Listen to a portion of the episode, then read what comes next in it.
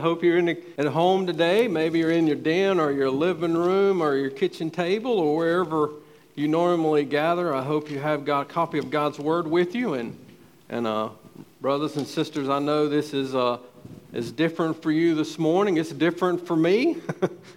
Trying to look at, at you in, in a camera, and I'd rather you be here. And I know we all long to be. Uh, this season will pass, and um, but God will use it for His glory. And And so let us together love our gods with all of ourselves today, including our minds today, as we open up God's Word, First Corinthians fifteen. We're going to look at verses twelve to thirty-four today.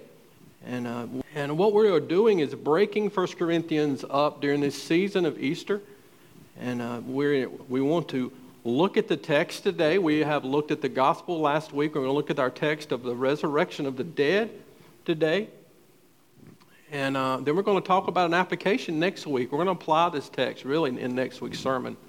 And and so, but you know, if if, if you've been listening to us, or maybe if you haven't, that uh, that we don't, I don't preach topically. I didn't choose nec- really the text I'm going to preach today.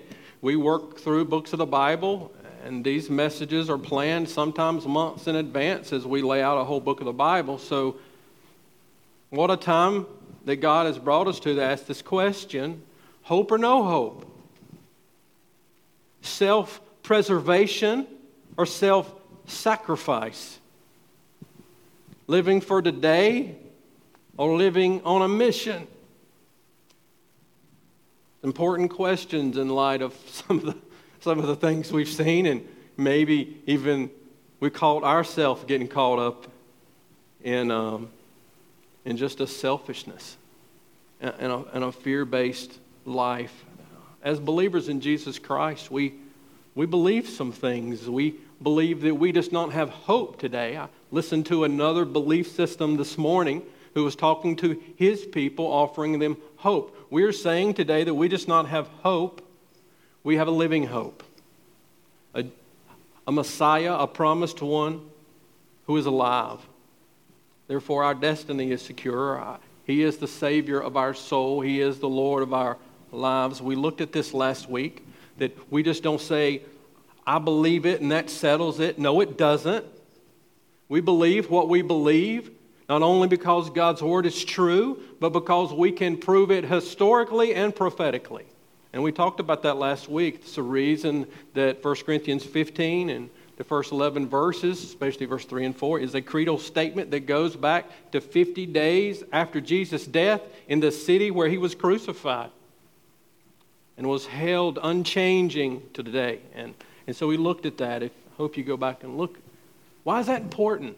Because the church here in Corinth was struggling with whether, what's going to happen to me? What's going to happen to this once I die? It's an important question. And here's Paul's whole point. As Christians, we believe this. Where Jesus has gone, there will his people go. Where Jesus has gone, there will his people go. And so if there is no resurrection of the dead, then Jesus has not been raised. If Jesus has not been raised, we are fertilizer. We simply go to a grave. We go where our Jesus went. If he didn't resurrect from the dead, then we go where he goes. We go to a grave. That's it. But if Jesus is alive, we go where he goes. And he went to his kingdom. He sits on a throne. So this is important today for us as it is. First Corinthians fifteen, three to four, let us remind ourselves, if you got your Bibles, for I delivered to you as of first importance what I also received, that Christ died for our sins in accordance with the Scriptures, and that he was buried, that he was raised on the third day in accordance with the Scriptures. Paul never lose sight of the, of the hope, that our only hope is the fact that Jesus Christ is alive. It is a non-negotiable for us as Christians. And so the point's real simple today. The Christian faith and the future of Christians both rest on the resurrection of Jesus Christ. I'll say it this way, I'll explain this more. Our faith and the faith rest on the resurrection of Jesus Christ. It's what Paul is making his point with this question. And so Let's read verses twelve to nineteen together, and uh, and then we'll look at the rest of it as we go. First Corinthians fifteen, verses twelve to nineteen. Verse twelve starts like this. Now, if Christ is proclaimed as raised from the dead, how can some of you say that there is no resurrection of the dead? But if there is no resurrection of the dead, then not even Christ has been raised. And if Christ has not been raised, then our preaching is in vain and your faith is in vain. We are even found to be misrepresenting God because we testified about God that He raised Christ, whom He did not raise, if it is true that the dead are not raised. For if the dead are not raised, not even Christ has been raised. And if Christ has not been not been raised, your faith is futile and you are still in your sins. Then those who have fallen asleep in Christ have perished. If in Christ we have hope in this life only, we are of all people most to be pitied. Let's pray together. Lord, as we've gathered together in many places today, Lord, our hearts long to be gathered together, for this is what your people have done. Since you were resurrected, we gathered ourselves together on the first day of the week, and we remember that you are alive. You raised your Son from the dead. And today, Lord, we cannot be all in the same place, but you have bound us together because of the work of Christ through the power of the Holy Spirit. And we thank you today not only for that truth, but we thank you for your common grace of technology. And we thank you for the wonderful sacrifice of of doctors and scientists and, and many people, including our leadership of this country, that are seeking to make good decisions today. We thank you for all of that, for truth and wisdom and knowledge is that which you give, and the laws of nature are that which you established. And we thank you for all of it today. And we pray for your mercy, not only for us, but Lord, for this time, give us understanding of the hope that we have because you rose your Son from the dead. In Jesus' name. Amen. So there's a couple critical questions here that come, and look at verse twelve to thirteen. You see the question that's lingering, is there a bodily resurrection? And some in the church are saying no. We'll talk about that in a minute. Some are saying yes. And so the question is, well, what if there is no bodily resurrection? What's the big deal? If you've ever been eating, I don't know why Jehovah's Witnesses, they often come right at breakfast time. Every time they've come, I've been right at breakfast, and and and and they're knocking at your door. Jehovah's Witnesses, they'll make them. They won't even say Jesus died on the cross. They say He died on a stake, and they believe. They'll say, "Yeah, I believe in a resurrection." But if you talk to them a little bit, they do not believe in a bodily resurrection. They believe in a spiritual resurrection. And so you would say, "What's the big deal?" Paul's going to make the case that it's a very big deal. And uh, so, what's driving this question? Culture drives this question. Remember we talked about last, last week, though we live in a culture that does not assume the supernatural, they did. They lived in a culture that assumed the supernatural. But what they did not assume is that the body was of any real worth. And though they thought the spirit was of worth, it goes into the afterlife, but the body, who cares? And so this permeated into the church. It's even in the church today. It really doesn't matter about our bodies. The Scripture never has agreed with that. Jesus resurrected bodily. He ascended bodily. He will return bodily. The word bodily is important as Christians. But the, what, how does he answer that question? He asks another question, a theological question. Well, what if Christ has not been raised? Because if there is no bodily resurrection, then Christ came in the flesh and he raised bodily. But if there's no bodily resurrection, then he couldn't have been raised either. So he goes to the point, you see. Verse fourteen and fifteen, look at this. And if Christ has not been raised, then our preaching is in vain, and your faith is in vain. Notice the word vain from last week. It's one of Paul's words right now. Verse fifteen, we are even found to be misrepresenting God because we testify that God has been raised when he did not raise, if it is true that the dead are not raised. So he's sitting there going, if dead's not raised, Christ's not raised. There's some implication. I just want you to see seven realities. Seven realities that's true of us if Christ has not been raised. So he starts with the negative, and then in verse twenty he says, but. So look at verse fourteen. He's saying our preaching is useless. That's what the word vain means. It means it's empty. It's without effect. There's no advantage to it. He's not talking about what I'm doing right now, the act of preaching. He's talking about the content of what we're proclaiming. The content of our preaching is useless. It produces nothing. But not only that, look at what else he says in verse, the end of verse fourteen. He said, your faith is in vain. So do you see that? There's two different aspects to faith that we need to understand as Christians. There is your faith, your trust in the promises of God and the person and the work of Christ. And there is the unchanging the faith. We delivered to you the unchanging faith. We defend the faith. That's what he's already said in verses three and four. And what he's saying is both of it, the faith, the content, and your faith. Just vanity. It's useless. It's for nothing. It gets even more serious. As verse fifteen, you see that? When he says, we are even found to be misrepresenting God. So let me give you an example of someone who's misrepresenting God. You, maybe you can see how serious he thinks this is. If you, right now, I think I appreciate the fact that you're watching us, and I, I love the fact that right now there are multiple churches doing the same thing we are, but you could also flip over to T B N and, and experience something different, a different message today, a message of if you just have enough faith, God will not let you get this virus. That God died on the cross so that you could be healthy and wealthy. Here's what we would say this morning. They are misrepresenting God, and they are deceiving people. And one is more serious than the other. That's what Paul's saying here. Paul's saying, bad enough that we have lied to all these people that, that have put their faith in Jesus Christ. We have deceived them, but worse off, God still exists, and we're misrepresenting Him by saying that he that Jesus Christ was His Son and that He rose Him from the dead, when if the dead are not raised, He did not. You see, that's serious. This is the implications, the realities, if Jesus is not alive. Look at verse seventeen. Keeps going, the list goes on. If Christ has not been raised, your faith is futile, and you are still in your sins. Verse eighteen, then those who have fallen asleep in Christ have perished. If in, if in Christ we have hope in this life only, right? You get that?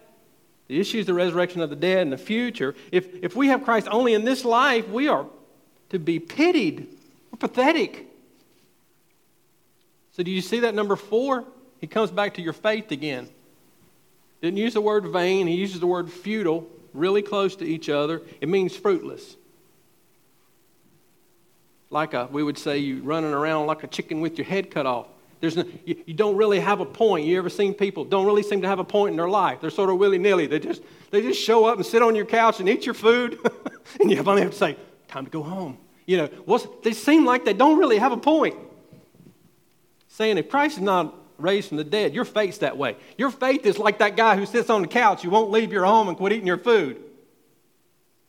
It's futile. It's useless. Worse than that. Look at number five. Verse seventeen, you're still in your sins. That's what he's saying. If Jesus is not resurrected from the dead, you're still in your sins. He's not saying that God does not exist.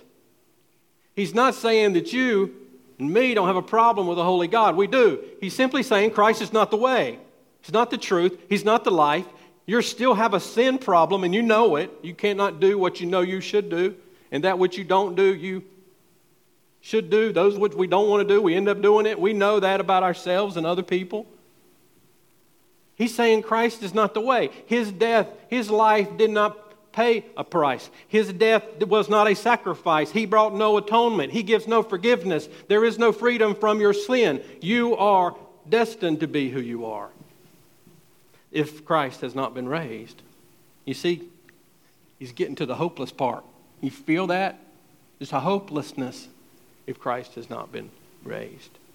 Not only that, look at number six. Those who have been, those who had fallen asleep in Christ are lost. You see that? He uses the word perished. Verse eighteen. They've perished. That means to go out of existence.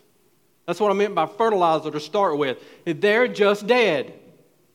That's it. So we might as well embrace a Stoic philosophy that just says, that's it, it's over, get on with it. Well, they're right if Christ has not been raised. So you see, number seven seems almost logical. If all of this is, if Christ has not been raised, all of this is true. We as believers are to be above any belief system, secular or sacred, to be pitied. A dead Savior, you see, is no Savior.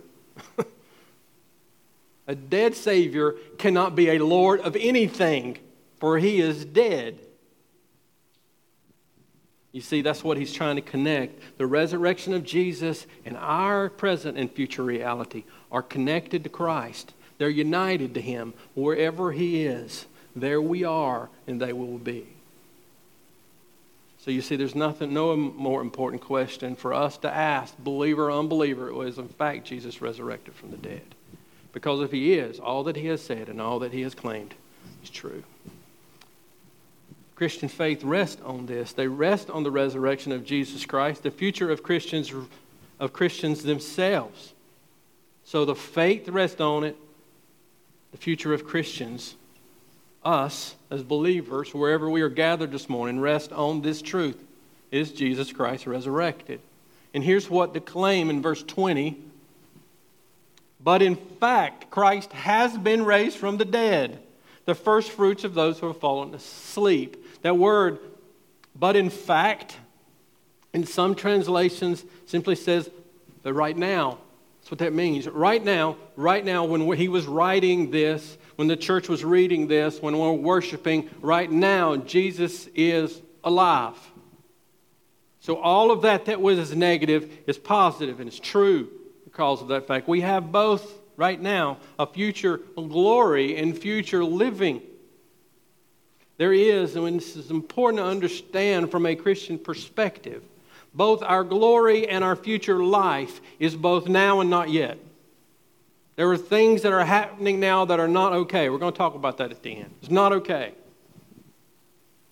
There's something else coming. Christ is reigning now, not fully now.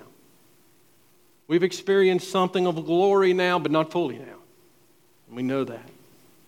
Jesus Christ, look at what it said, look at what it said. It's the first fruits. You see that? Of those who have fallen asleep. Now, I ask you, if you were here, I'd ask you to raise your hand. How many of you th- have thought about first fruits? You, we don't use that terminology. Why? Because we're not Jewish people. This was a this was something they understood well. I, I, I like this word. I oftentimes use it. Talk about that in a minute.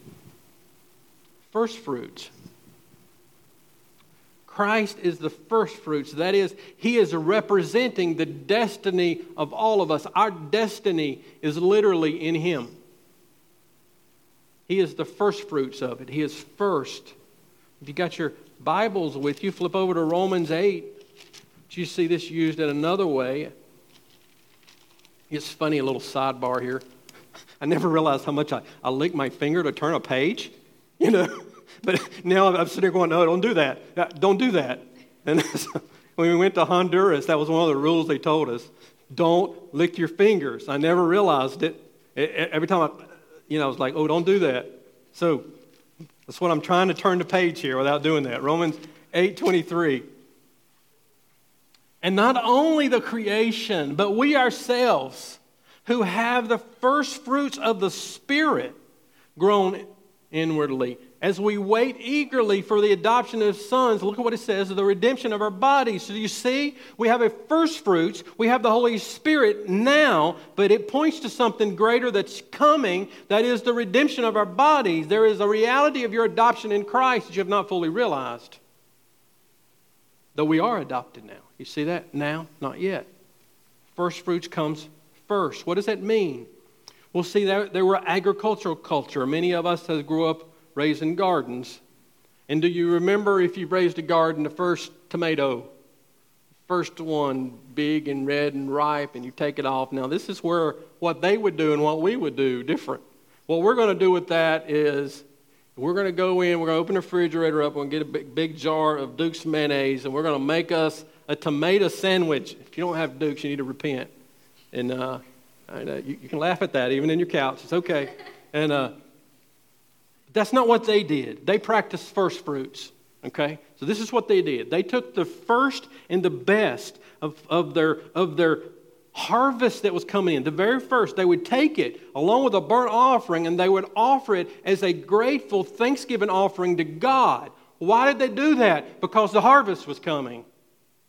So they took what was first and was best. This, brothers and sisters, is what we don't talk about much. I don't use the word tithing much around here. We practice first fruits.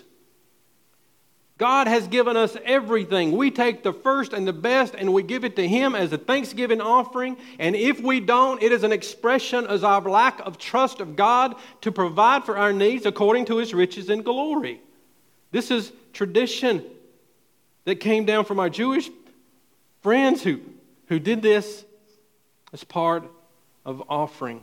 There was first fruits that meant something more is coming. The entire harvest will follow. Christ is our first fruits, and we, the church, are His harvest. And we will go where He is went. This is his argument. This is not only first fruits. You also see some what we would call typology in there. May or may not have heard of that word, but I think you'll see it when you look at verses twenty-one and twenty-two. For as by Adam came death, by a man has come also the resurrection of the dead. Okay, so in your mind, if you can, I don't know how your Bible puts these verses up. Verse twenty-two, verses twenty-one should be right here. This is like poetry. Verses twenty-two should be right underneath it. They are, they are contrasting and paralleling each other. Okay, so let me read this again. For as by a man came death, by a man came also the resurrection of the dead. For as in Adam all die, so also in Christ shall all be made alive. Do you see that? For as by a man came death, is just like verse twenty-two. For as in Adam we all die. Second part, by a man came also the resurrection of the dead. Second part of verse twenty-two. So also in Christ shall be all be made alive. Adam, as our first Adam, points to a greater Adam. Christ is the greater Adam. As in Adam, the first Adam, we all died, as in he lived and sinned and died, and we now born live and sin and die. Christ was the better Adam. We are united in Adam because he did that. He represented us. He was our first fruit of humanity. Now, you said it makes sense? That's what he's saying. In Christ is our first fruits, producing, living a life without sin, dying in our place and resurrecting, and we are his harvest that will follow him. This is his argument. He is not only our first fruits, he's also our greater Adam that we will follow. Romans five, look at Romans five. All of this section is wonderful. You noticed last week we quoted Romans a lot. Paul's making the same argument in Romans chapter five. Look at verse twelve. He said, therefore, just as sin came into the world through one man, and death through sin, and so death spread to all men because all sinned. Do you see that? He's making the same argument. One man brought sin. You want to be mad at somebody because of all this stuff? Adam sinned. Brought sin, brought death, brought disease. And now, how many times did we sin in the last twenty-four hours? Look at verse seventeen. For if because of one man's transgression, because of one man's trans- trespass, death reigned through that one man, much more will those who receive the abundant grace and the free gift of righteousness reign in life through one man, Jesus Christ. You see that? Christ is the first fruits. He is the greater Adam who did for us what we could not do for ourselves. That is, please God. Adam was humanity's first fruits, and Christ is ours.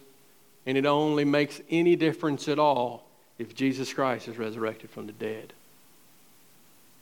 You see, this is all this really good talk, really good arguments, and really good things. But if Jesus Christ was in a grave in, in Jerusalem, what does it matter? But in fact, He's alive. So verse twenty-three, look at it. He gets to an order of this first fruits.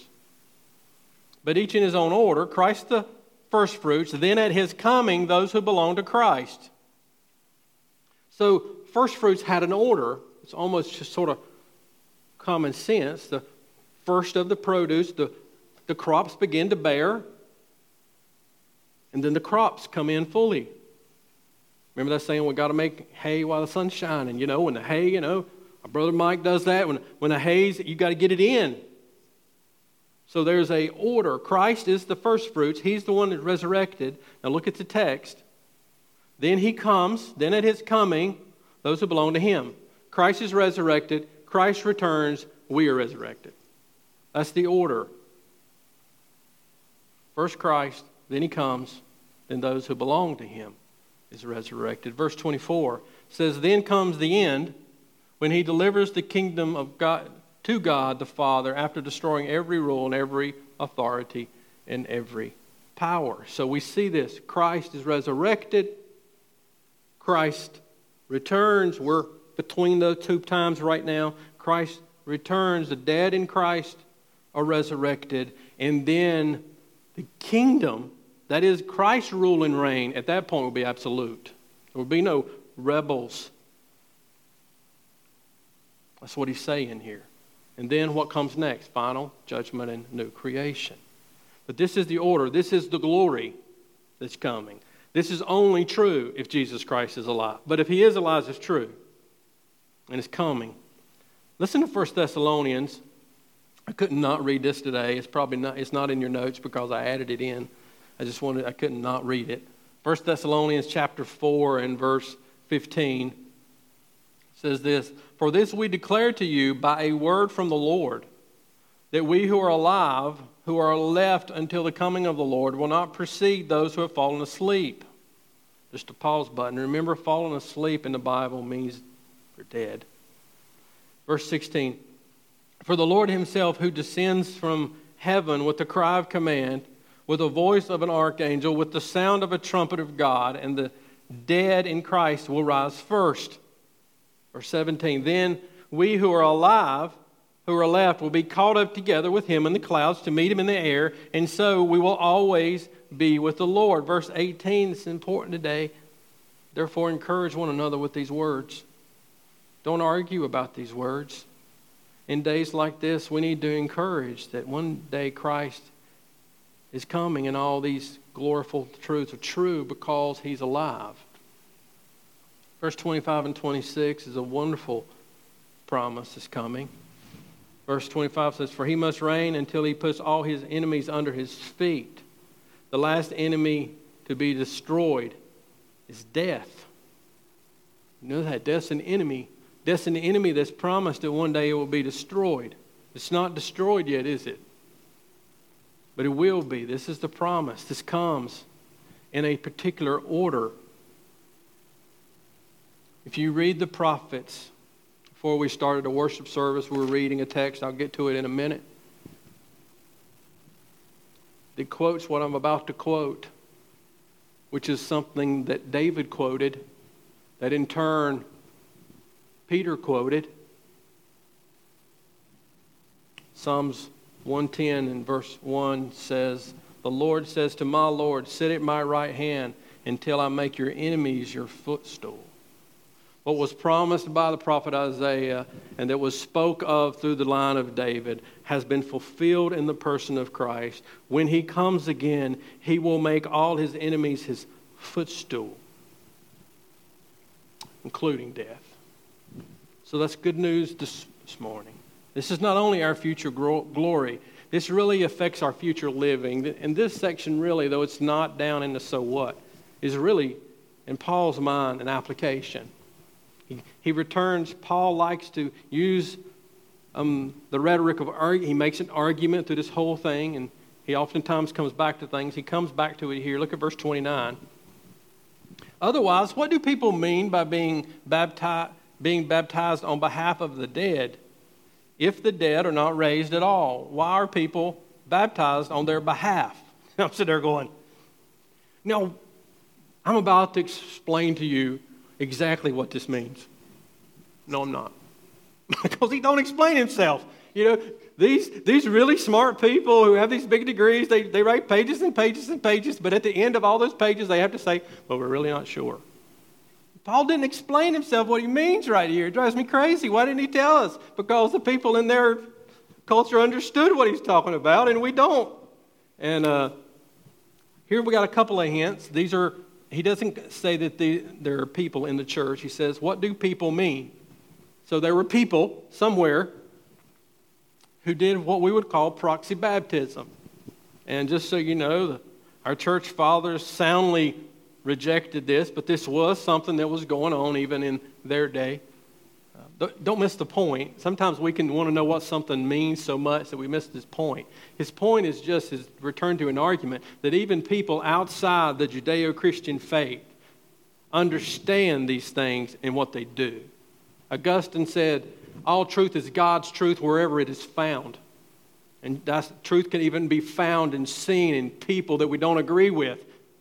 And uh, so that's his point. Uh, but he gets to an even clearer point in verse thirty, and I think we understand this not only in his life but ours. Why are we in danger every hour, verse thirty? I protest, brothers, by my pride in you, which I have in Christ Jesus our Lord, I die every day. What do I gain if, humanly speaking, I fought with beasts in Ephesus? If the dead are not raised, let us eat, drink, for tomorrow we die. You see his point.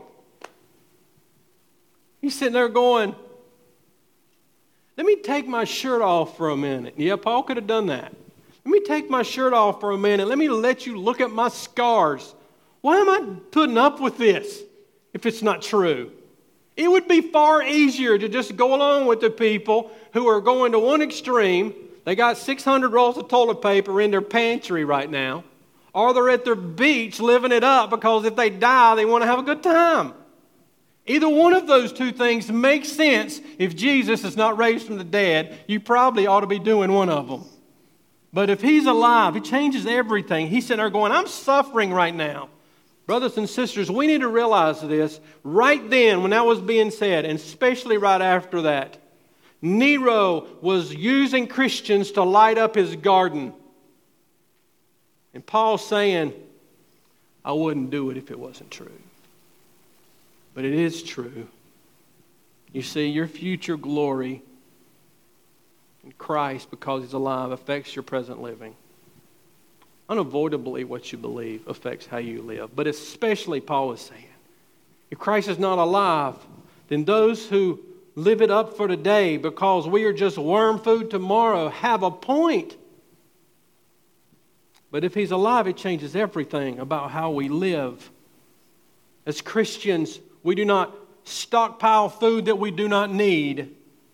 We do not merely look after ourselves and affect our own survival and let those fend for themselves, for that is what the pagans do. Our Christ Jesus is alive, and we have a living hope, and we live differently because of it, yes, especially in the midst of tragedy and trauma. It's a good message for today, and the Lord wanted us to listen to it, and so, so what? How should we live in light of this?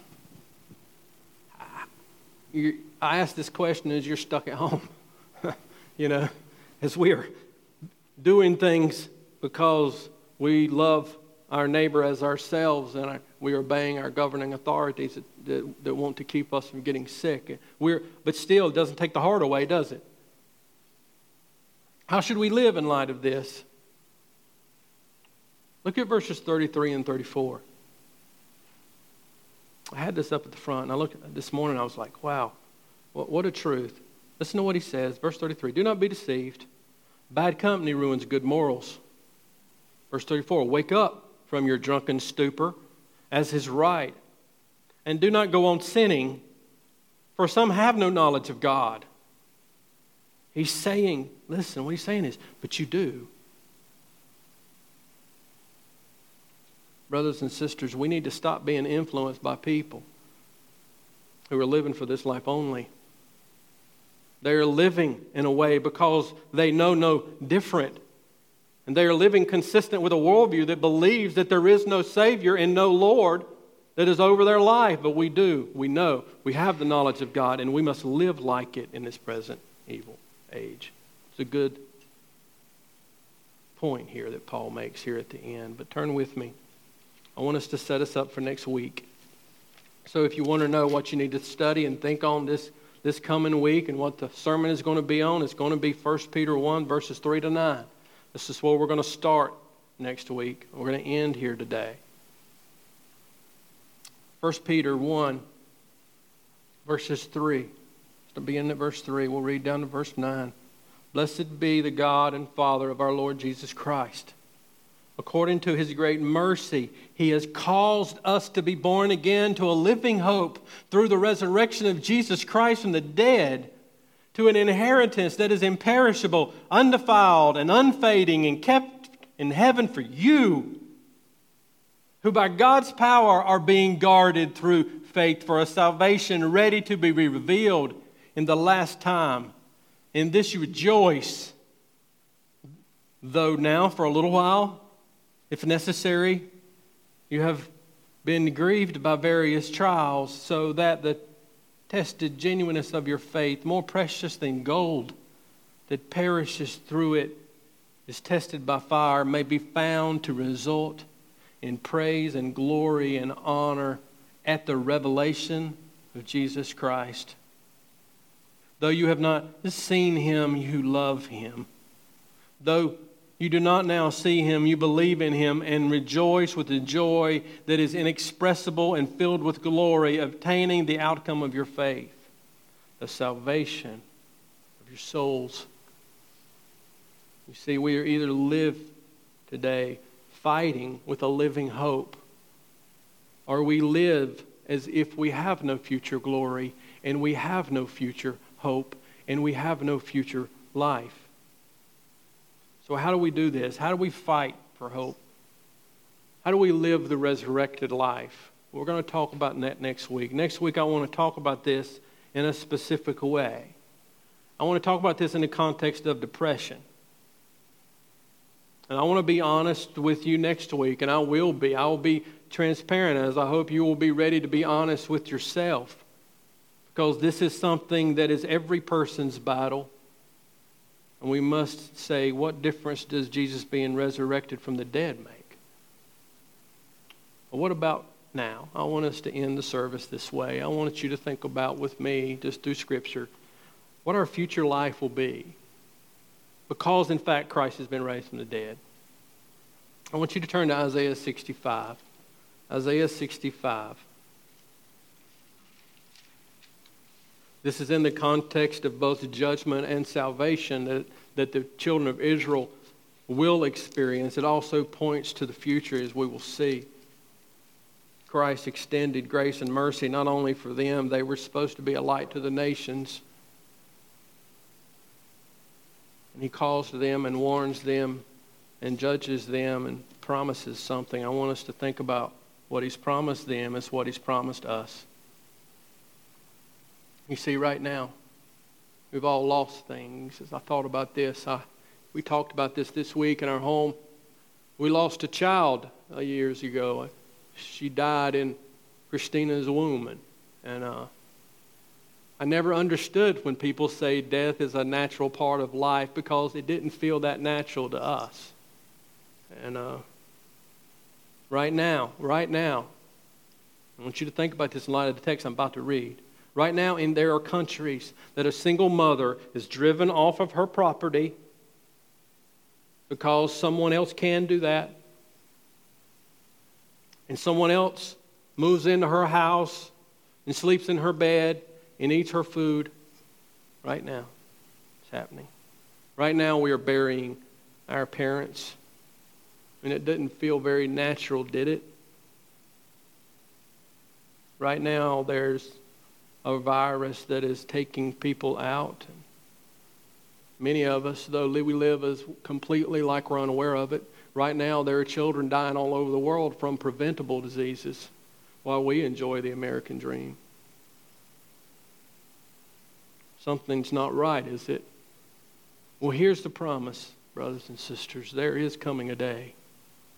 Isaiah sixty-five and verse seventeen says this, "For behold, I create new heavens and a new earth, and the former things shall not be remembered or come to mind, but be glad and rejoice forever in that which I create. For behold, I create Jerusalem to be a joy, and her people to be a gladness. I will rejoice in Jerusalem and be glad in my people. No more shall be heard in it the sound of weeping and the cry of distress. No more will there be in it an infant who lives but a few days, and an old man who does not fill out his days, and a young man shall die at a hundred years old, and the sinner a hundred years old shall be accursed. They shall build houses and inhabit them. They shall plant vineyards and eat the fruit. They shall not build and another inhabit. They shall not plant and another eat. For like the days of a tree shall the days of my people be, and my chosen shall long enjoy the work of their hands. They shall not labor in vain, or bear children for calamity, for they shall be the offspring of the blessed of the Lord, and their descendants with them. Before they call, I will answer. While they are yet speaking, I will hear. The wolf and the lamb shall graze together. The lion shall eat like, like the ox. The dust, good news, the dust shall be the serpent's food. They shall not hurt or destroy in all of my holy mountain, says the Lord." Brothers and sisters, eight hundred years later,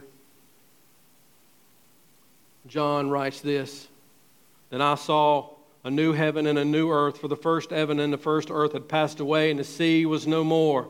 And I saw a holy city, New Jerusalem, coming down out of heaven from God, prepared as a bride adorned for her husband. And I heard a loud voice from the throne saying, 'Behold, the dwelling place of God is with man. He will dwell with them, and they will be His people, and God Himself will be with them as their God, and He will wipe away every tear from their eyes, and death shall be no more. Neither shall there be mourning, nor crying, nor pain any more, for the former things have passed away.' And He who was seated on the throne said, 'Behold, I am making all things new.' Also He said, 'Write this down, for these words are trustworthy and true.' And He said to me, 'It is done. I am the Alpha and the Omega, the beginning and the end. To the thirsty, I will give from the spring of the water of life without payment. The one who will conquers will have this heritage, and I will be his God, and he will be my son.'" Brothers and sisters, these things are assured to us today because Jesus is alive. Let's pray together. Lord, what a blessed hope we have in your Son, because you have resurrected. Lord, in reality, what we have seen today is that is what chiefly, supremely matters, for none of it matters without that. And we praise the Lord for that, Lord. We needed the gospel to orient ourselves after the week that we've all had. And Lord, we need the gospel to orient ourselves for the weeks that is to come. And Lord, you are faithful, and your tr- promises are trustworthy, and they are true. And so, Lord, I pray for all of us that we will not live next week like we have hope only in this life, because we have a living hope now and forever. And so, Lord, we now, as your people, wherever we are gathered, long to praise your name now. Lord, we long to respond to you because of the word that we have heard. So let your people, wherever they are gathered, respond not only now as we sing, but how we live as we go. In Jesus' name, amen.